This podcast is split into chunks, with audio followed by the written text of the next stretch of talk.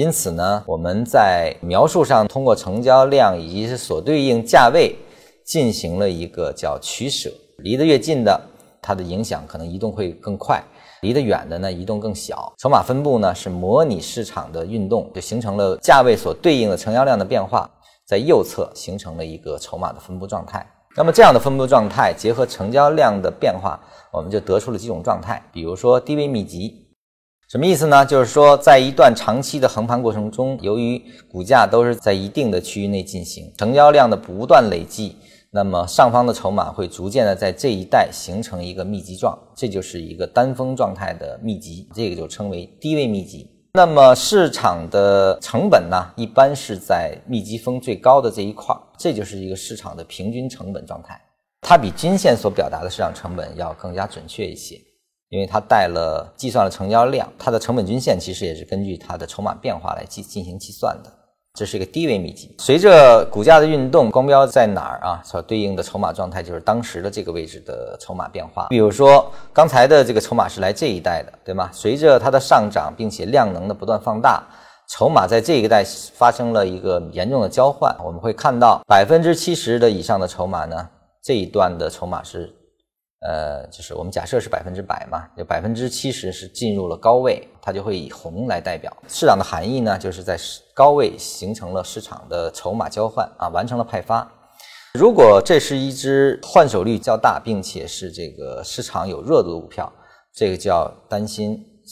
市场主力利用较高的换手和较高的市场热度，完成了高位派发的一个动作，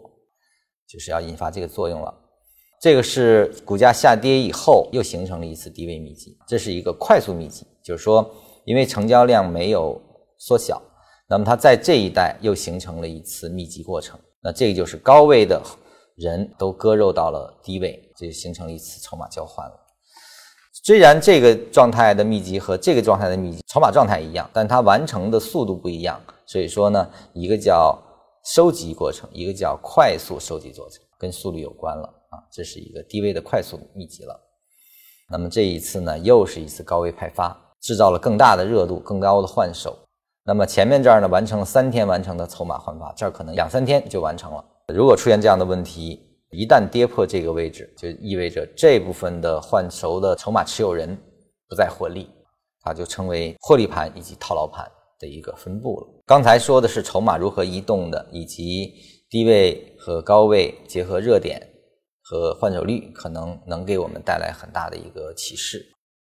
这个是我在零八年四月份抄的个底做的一个案例，我还是对它记忆犹新，因为它瞬间给我的这个空间还是比较大的。那么它在当时这一代的时候呢，市场现象是这样子的：百分之八九十的筹码是在高位锁定的，它从二十跌到十块钱，股价折半，但是它这一段是无量下跌，所以说。它散落的筹码是非常少的。那么我们把它的最后密集峰这个下沿是作为压力的，这个下沿下方的筹码我们进行过一次丈量，也就是说它只有百分之十的筹码量。什么含义呢？如果这只盘子呢是个一个亿的盘子，那可能现在底位的这个筹码的需要解放的这个套牢盘，可能只需要解放百分之十就完成了，也就是说它就变成一个极小盘股。而高位由于大量的被套，而且是位置极高，像这个位置已经二十五了，所以说它即便从十块反弹到当时这个位置，我是看到十七左右，它都不会构成较大抛压，还是远离它的成本区，这就是一个标准的空头被抑制的股票，所以我们把它称之为无筹码的净反弹空间。当时我基本是来这个地方去做的啊，走到这里啊走掉的，那它这个。短期的获利空间就是有将近百分之七十，这个就是筹码分布所带给我们的一个启示，它能很好的解释一个市场现象，以及市场现象所孕育的市场机会。就是严重超跌的时候，你可以考虑找这样的股票。一旦放量推起，它基本上都是第一目标位，都是要到前一个密集峰的下沿的，不需要多少能量就能达到这儿，不需要消化高位的筹码的解放，是一个非常优秀的超跌反弹的品种了。那么这个呢是一个双峰填谷的含义，因为市场走到这里的时候，我们就知道上方的压力应该在这一线，就是它的上一个谷峰的低位下沿，那么它的支撑呢是在下面谷峰的上沿，所以说这一带呢就称之为一个谷的山山谷的一个位置。那么这个地方形成了一个较大的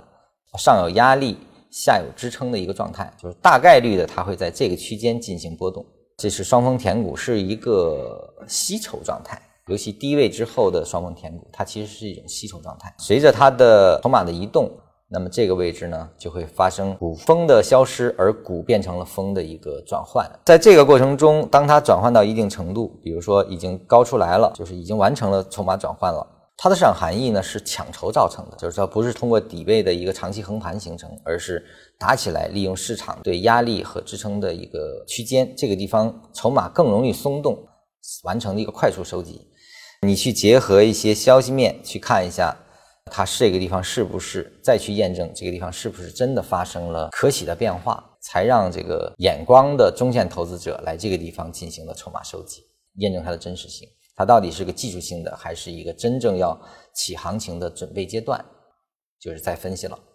那么这个呢，也是当时出错的一个案例啊，因为当时在用指南针嘛，所以对它印象比较深。这个叫九十比三，其实这也是一种非常标准的市场现象。它的市场含义是什么呢？就是中线持有者占比非常高，才会出现这种情况。九十比三什么概念呢？就是收盘价的时候，它的所有的获利盘是百分之九十以上的，就是在这个价位，其实已经达到百分之五以上，就所有的这个股票的持有者都是获利的。但是换手极低，也就是说，这么一点的获利是不影响中线持有者的这种信心的。那么也就带来了他们对中线的看好程度极高，筹码锁定极其良好，他就得出这样的一种